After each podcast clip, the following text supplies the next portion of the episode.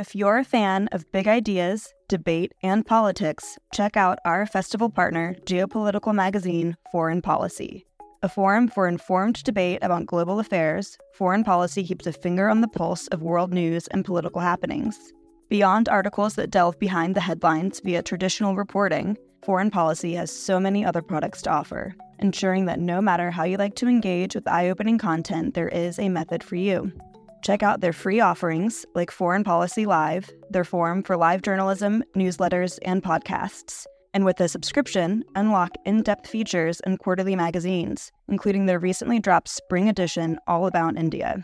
Fans of IAI will love foreign policy for more of the mind expanding, insightful content that they seek.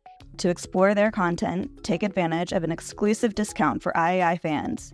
Subscribe now using promo code LIGHT24 to save 50% and unlock access to everything foreign policy has to offer.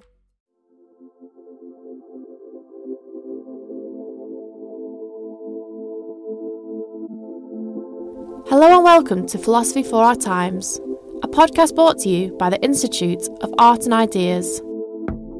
This debate was recorded live at How the Light Gets In 2018, the world's largest music and philosophy festival. Following on from last week's podcast, we are offering 20% off your ticket price for next year's festival. Go to howthelightgetsin.org now and enter discount code podcast20 to get 20% off next year's ticket price.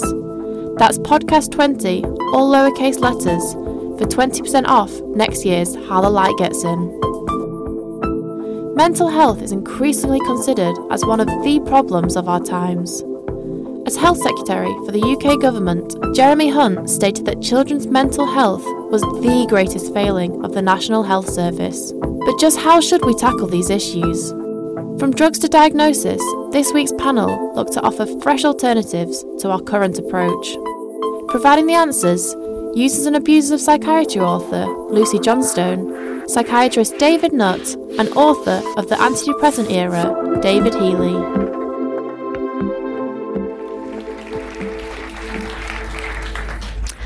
Welcome to this debate on minds, madness, and medicine.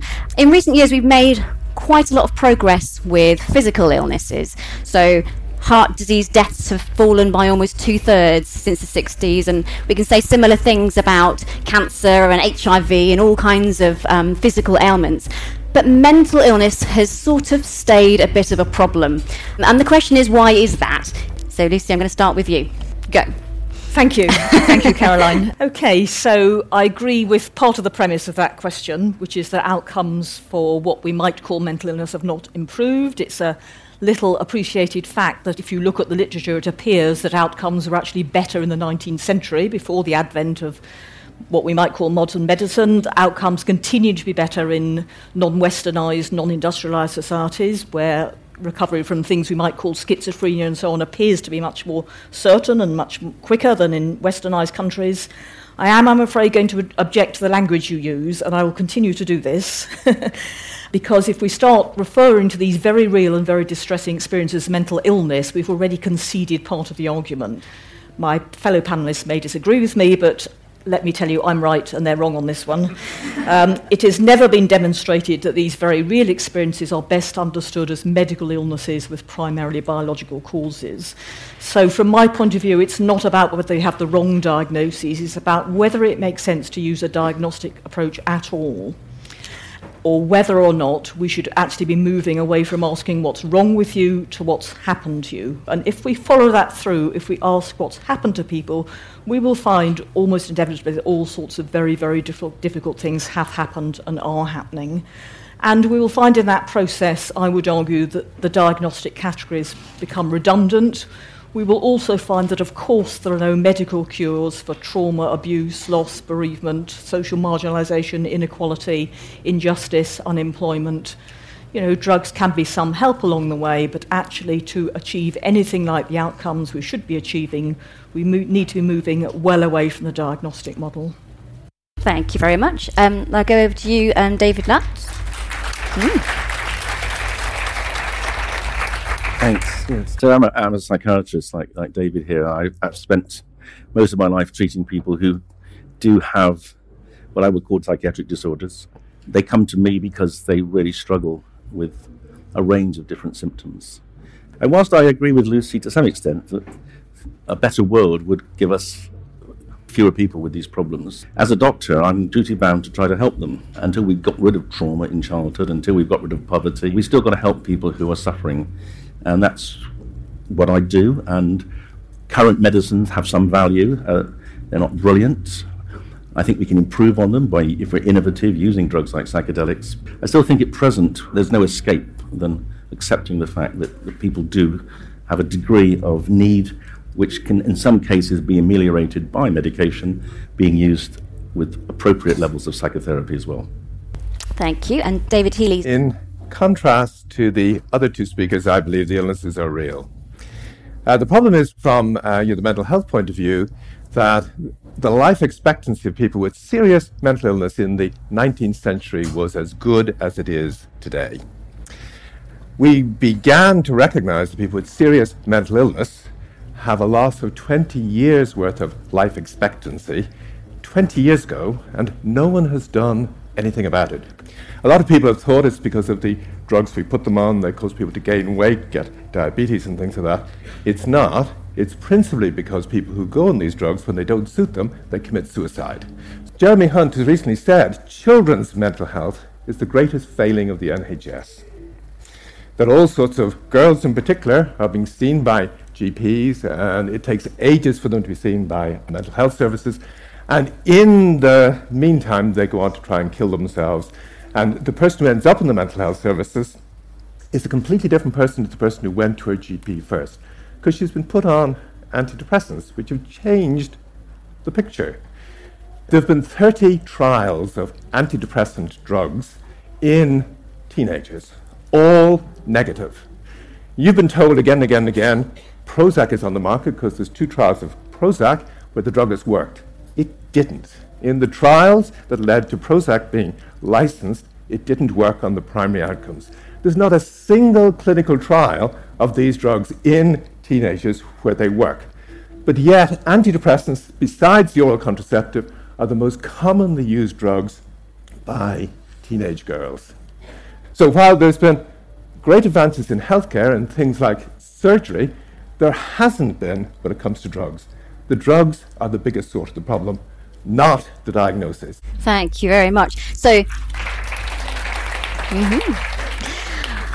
so I think one thing that we could definitely all agree on, whether you call it illness or life experience, there are people who who are struggling and, and in need of some intervention, and we aren't necessarily getting it right. So, this sort of leads on to our first theme for the debate Are our psychiatric diagnoses mistaken? So I will start with Lucy again.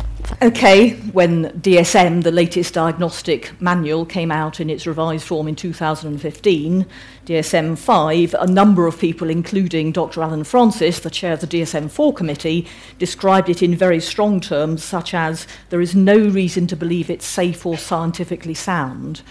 Now, I get into trouble when I say that kind of things. He went on to just say the idea that you can define a mental disorder is bullshit. I quite like that straightforward description. So it is an open secret that the very people who draw up these manuals are saying this does not work. They are not, of course, giving up on the diagnostic enterprise entirely. They are pouring millions of pounds and dollars mistakenly, in my view, into developing new systems but there is a very public admission that, that patients deserve better, their words, not mine. Now, where I might differ from some of these, you know, mainstream orthodox eminent psychiatrists who have suddenly turned critic, is that I think we need to abandon the illusory belief that we can divide human emotional suffering into neat categories as in the natural sciences.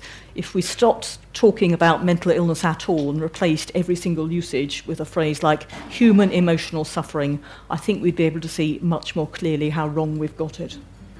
Okay, so just rip it up, start again with something completely new. Which is, which is happening which is happening, but it's what we start again with that is the question. And can you just sort of um, briefly explain what your, your initiative is? Your um, the power threat meaning framework that might help people to know where you're coming from. Okay, for the last five years, I and a group of other psychologists, mainly uh, survivors, as they've described themselves, people who've escaped the psychiatric system, have been working on developing a conceptual alternative to psychiatric diagnosis. It is possible, we think, to create a framework that makes diagnosis absolutely redundant and which, unlike the existing framework, is actually evidence based and does lead to interventions but at a much wider level than simply individual ones, and would very much put the use of psychiatric drugs into a much smaller place. Okay, thank you very much. So, so David would like to, to respond to that. that rip it up, start again. What do you th- what do you reckon to that? Well, I'll wait to see whether uh, Lucy's uh, new vision works in clinical practice. Um, that's what I wait. We, we, need. I mean, you know, I'm, all in, I'm not against innovation, and I am sympathetic to some of the points she made. The reason we have the DSM f- four or three or five is because it's a way for American psychiatrists to bill. And it, in fact, I'm unfortunately uh, rather s- skeptical about the ability of the uh, of American psychiatrists to make diagnosis appropriately. And I'll give you an example. I mean, it, in the States, pretty much anyone who had anything wrong with them was called schizophrenic. And that was creating enormous burdens, and people were being inappropriately hospitalized, etc. So a program was set up whereby British psychiatrists educated American psychiatrists on how to make the diagnosis of schizophrenia. And we actually managed to stop them over including people in the diagnosis of schizophrenia, people with other sorts of problems. But in the end, it became clear that they could only cope with one concept of schizophrenia. So all the variety and the complexity of schizophrenia was ignored. And that's one of the reasons we haven't had much innovation in the last 20 years, because these are not the same problems. They're not the same diagnoses, not the same disorders. And it's very unlikely you're going to find a treatment which works across what might be multiple different forms. We know that schizophrenia, if it is a disorder, and it isn't a single disorder, but it, uh, it's clearly some altered form of mental functioning, occurs in multiple forms. It is not a single unitary diagnosis.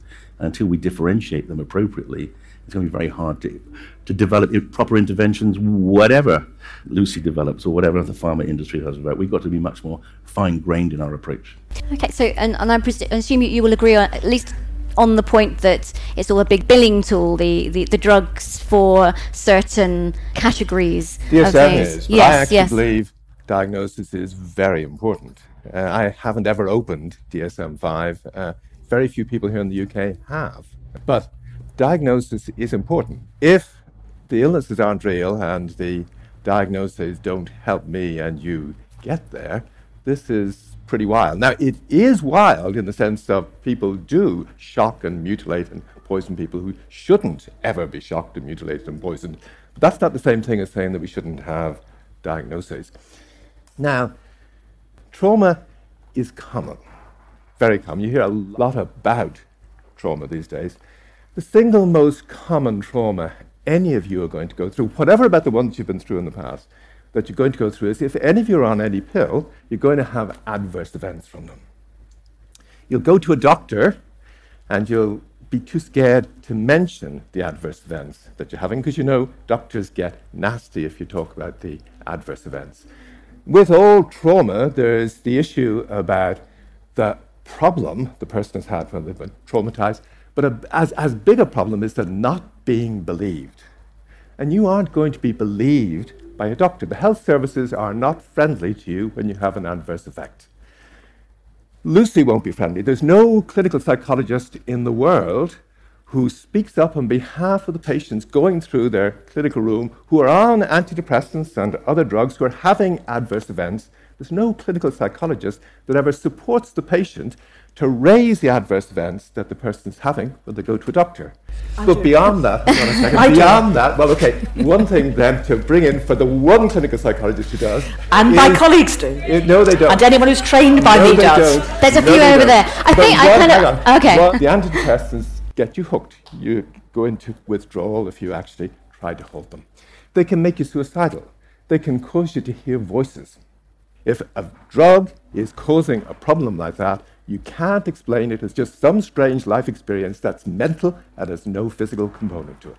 So, so you're saying keep we need to keep the diagnoses at the very least so that we know what we're treating and what's going to happen when we treat it. But one thing I, that no one has mentioned, and I think is quite important for, for people who are experiencing some, some difficulties, is that sometimes it doesn't help to have a label. Sometimes it does help to think, oh, thank goodness for that. I'm not going mad. It's X. Well, we live in a diagnostically based world, so what I always say is people will need to retain their diagnoses for some purposes, like access to welfare and benefits. It's not about stripping these labels off people, forbidding people to use certain language makes sense to them. It is about, I think, professionals having an ethical duty to tell people something that is, has some claim to be true. And to say that you have schizophrenia or bipolar disorder or something like that is not actually even believed by most cutting edge researchers and psychiatrists. This is an, potentially an enormously damaging thing to say. And yes, some people say, I feel validated, I feel understood, I feel taken seriously. They say that on the basis that they have been told something that is in some sense true, that will lead to something that can legitimately called a treatment. And that is not the case. There are other ways, better ways, of giving people the important sense that yes, someone's listened, someone's heard, there is an explanation. And those explanations are, are nearly always rooted in people's lives. And I'm going to make another point about language, I'm afraid. Uh, can we temporarily ban the term antidepressants along with antipsychotics and mood stabilizers and so on? The, these are pieces of drug company rhetoric. I'll be interested if this David agrees with me, because they have no known specific effect on the things we might call depression. They are not analogous to antibiotics for your chest infection. And as long as we see them as having these specific disease targeted effects rather than as having general kind of sedative or stimulant effects, which may be useful for some people at some point, then we can't have a sensible discussion because we're seeing them as a necessary treatment for an illness rather than often short term useful ways of getting through a difficult crisis. Well, no, no, no, Lucy, that's that's taking the, uh, you know, that's over extrapolating uh, your theory. There are unquestionably people who have some kind of bipolar disorder where they have recurrent manic episodes, often with depressive episodes, whose lives have been completely turned around by the use of a drug which has never been promoted by the industry, and it's called lithium. And that's been around since the 1950s, and it's life saving in many people's cases. We've got strong genetic predictors of whether people were going to be bipolar. And uh, we've also got now some genetic evidence as to how the drug might work. So it, that, you're overstating your case. There are clearly individuals. I, I think I'm respond. understating my case. well, it's up to the audience to decide that. But I'm going to argue that extreme bipolar disorder is unquestionably a disorder that is sensitive to drugs. It's not a myth generated by the pharma industry. Lithium was actually resisted by the pharma industry, and it still is. But please note that I'm not saying that mood swings, for example, don't exist. I'm not saying that drugs don't have some useful effects. I'm saying it does not actually make sense to call these medical illnesses for which the chemicals we administer can legitimately seen as treatments. That's that- a very different way of looking at it.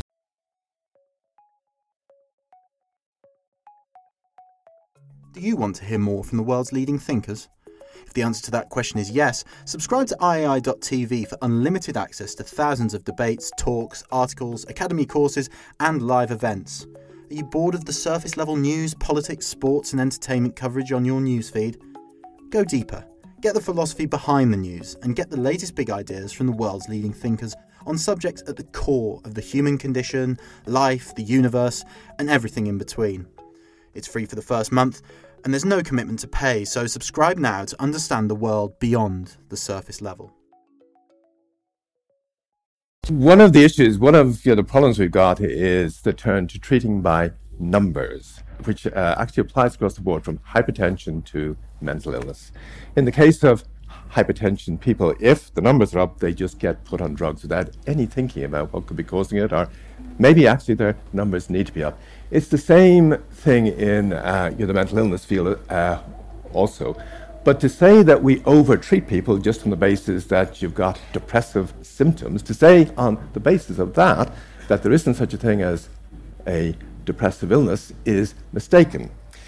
One of the problems we've got, which possibly unites both Dave and Lucy and me, if we began to think about it a bit more, is this that the industry sell diagnoses in order to sell pills.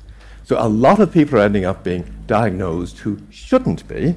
And the people who are failing you in all this are people like Dave and me, who should be saying to a lot of people who come into us that, look, you're distressed because you're unemployed. You're distressed because you've broken up with your girlfriend. This is not a mental illness.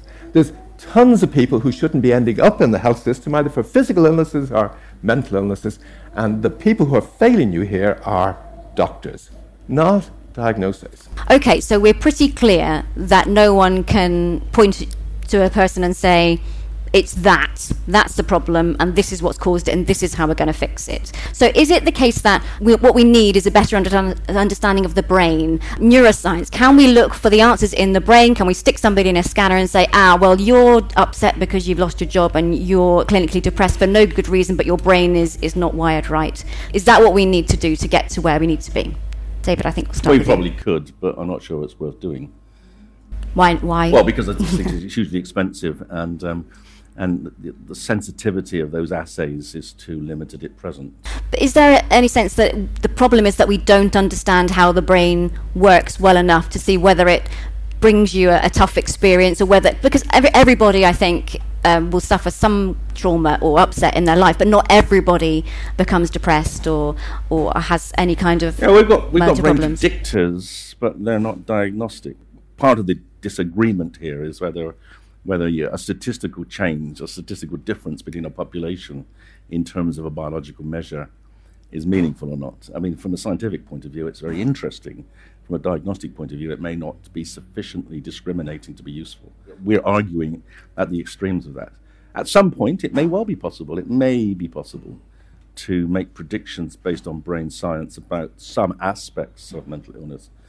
I mean, the great discussion about this is uh, was the work of uh, the really top influential German sort of philosopher, psychiatrist Karl Jaspers. He argued very clearly there were two separate elements to mental illness. There's the form and the content. We will never be able to use brain science to understand the content. But the form, you know, whether someone's paranoid versus whether someone has got mania, whether someone's got deep psychotic depression, the, the form may be amenable to something like brain imaging. So interesting and useful for science, but not necessarily for the individual. So would you ag- agree, Lucy, that actually that's pretty useless trying to look at the brain because you're much better ask asking why, how do you feel, what's happened to you. Um, is that where, where you're coming from? Um, I would agree with that. Yes, interesting. I thought we were going to disagree on this yes, one. Yes, I thought you would too. Yeah. I mean, perhaps one way of putting it is all human experience is mediated and enabled by our biology. So it's not, as I'm sometimes accused of being, a case of denying the role of the body, pretending we don't have brains. Of course we do. Every experience we have is reflected at some level in our brains and bodies. There's something going on in my brain at the moment as I'm sitting talking my speech areas are lighting up, etc., etc., doesn't mean, oh, look, that's the cause of her talking, or still less, she's suffering from some kind of mental illness that makes her put forward these extreme views. So the question is, how useful is it to look at, at human experience at that level? And if you think about the fact that we know a huge amount about things like poverty, discrimination, unemployment, uh, trauma, abuse, that massively increase the likelihood you're going to experience distress, it's not obvious to me that the first place we look for answers or healing is by putting someone into a scanner. It really doesn't make any sense. However, I think I would want to add that there's a lot of very interesting stuff coming out of neuroscience, which I'm really not an expert in, which is about the impact of trauma and abuse and neglect on the human brain development and on the body. So, the impact of early relationships on the developing brain, that's fascinating. The impact of overwhelming experiences on our kind of threat systems, our alarm systems.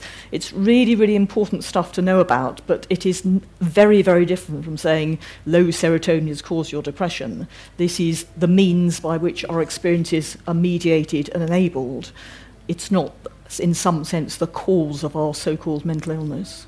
Mm-hmm. And what's your what's your take on this, David? I've got a very different take again, Excellent. which is that the biggest problem you guys have is not that you need more clinical psychology research or more neuroscience research. Over the last 20 years, you've had more and more research from a psychological point of view, more and more neuroscience research. There's been huge developments, but your life expectancy is going down across the board.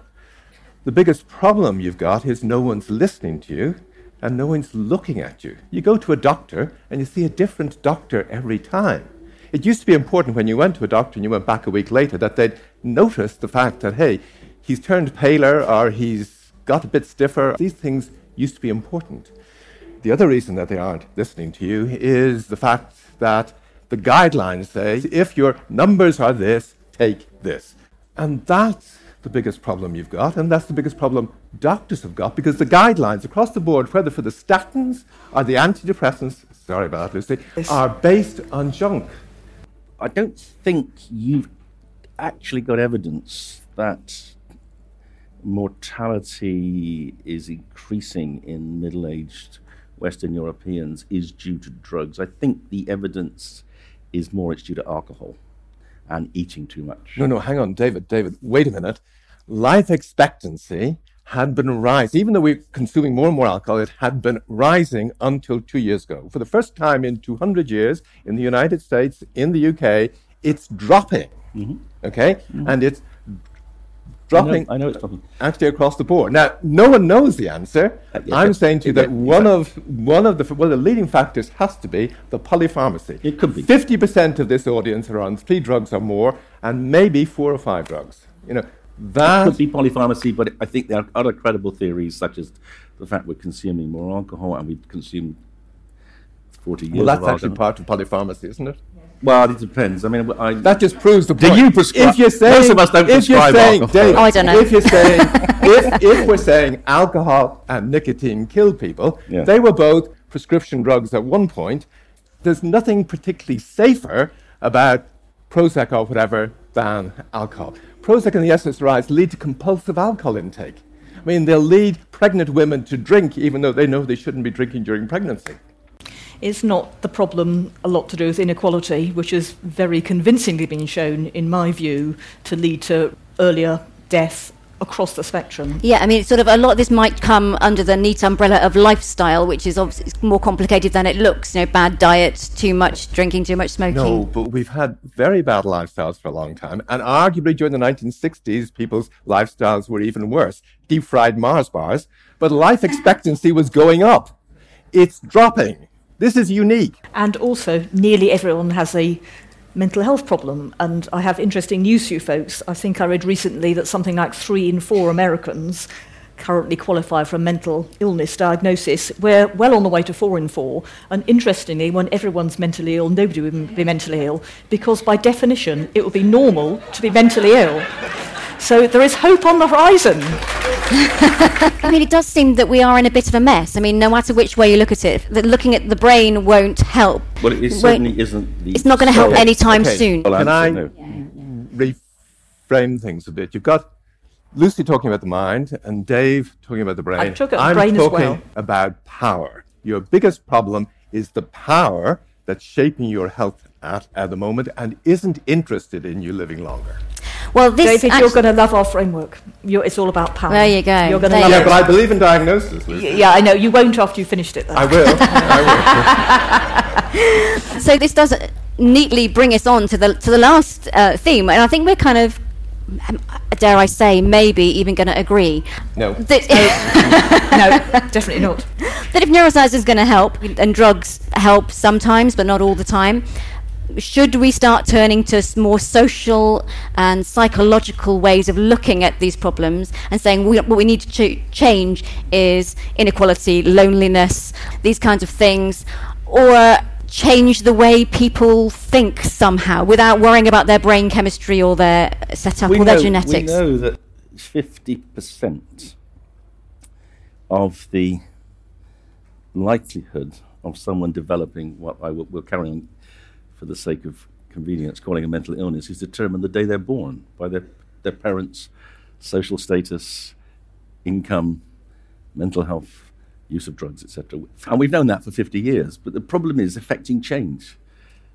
and, and, that, and that is the big challenge. And actually, I think doctors are pretty good at arguing the point there should be change, but it, we can't go it alone. Society's got to want to change. You've got to vote in the people that want to look after poor people better you know, it's not our fault as doctors that they're not being better treated when they're children. So is it easier to fix society or is it to fix well, the brain or to fix the individual? The brain's a hell of a lot easier than society. The trouble with society is it's full of all these individual brains, you know. Yeah.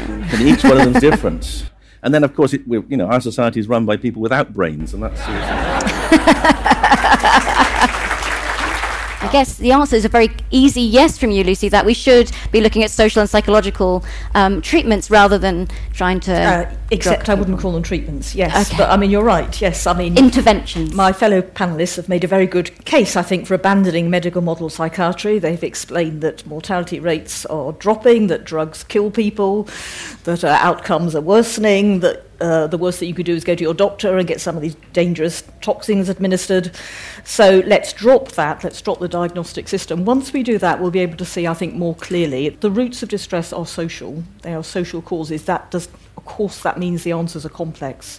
But actually, what we're in the business of doing at the moment by denying those links is we're turning people into patients and actually killing them. This is not acceptable, not sustainable. Psychiatry is an ideology with no evidence to support it. A very good way forward is to stop, stop diagnosis, start actually looking to what happens in people's lives, and then start thinking about what we actually need to do to reduce the burden of emotional distress and suffering. One, one thing I would put to you, though, is it's one thing to know that the reason you feel the way you do is because X, Y, and Z has happened to you throughout your life. Knowing that is only half the battle, and you could spend the rest of your life trying to get over these difficult traumas and work around them, or you could take a drug that might work for you. And in terms of somebody's life, it's not a quick fix in any by any stretch, but that might help you get on with your life and work on these things a little bit easier. So, I mean, is there any place in your sort of framework for people who, okay, we'll take the drug if it helps, and we'll work on the other stuff as well. Of course, but it's the messages are more important than whether you take the drug or not. So the message that this is a medication that will treat your mental illness, which is due to something aberrant in your brain, which unfortunately happened to you completely separate from the fact that you happen to be poor and unemployed and raising children on your own and all the rest of it, is a very, very damaging message. It's a blaming message. It's a recipe for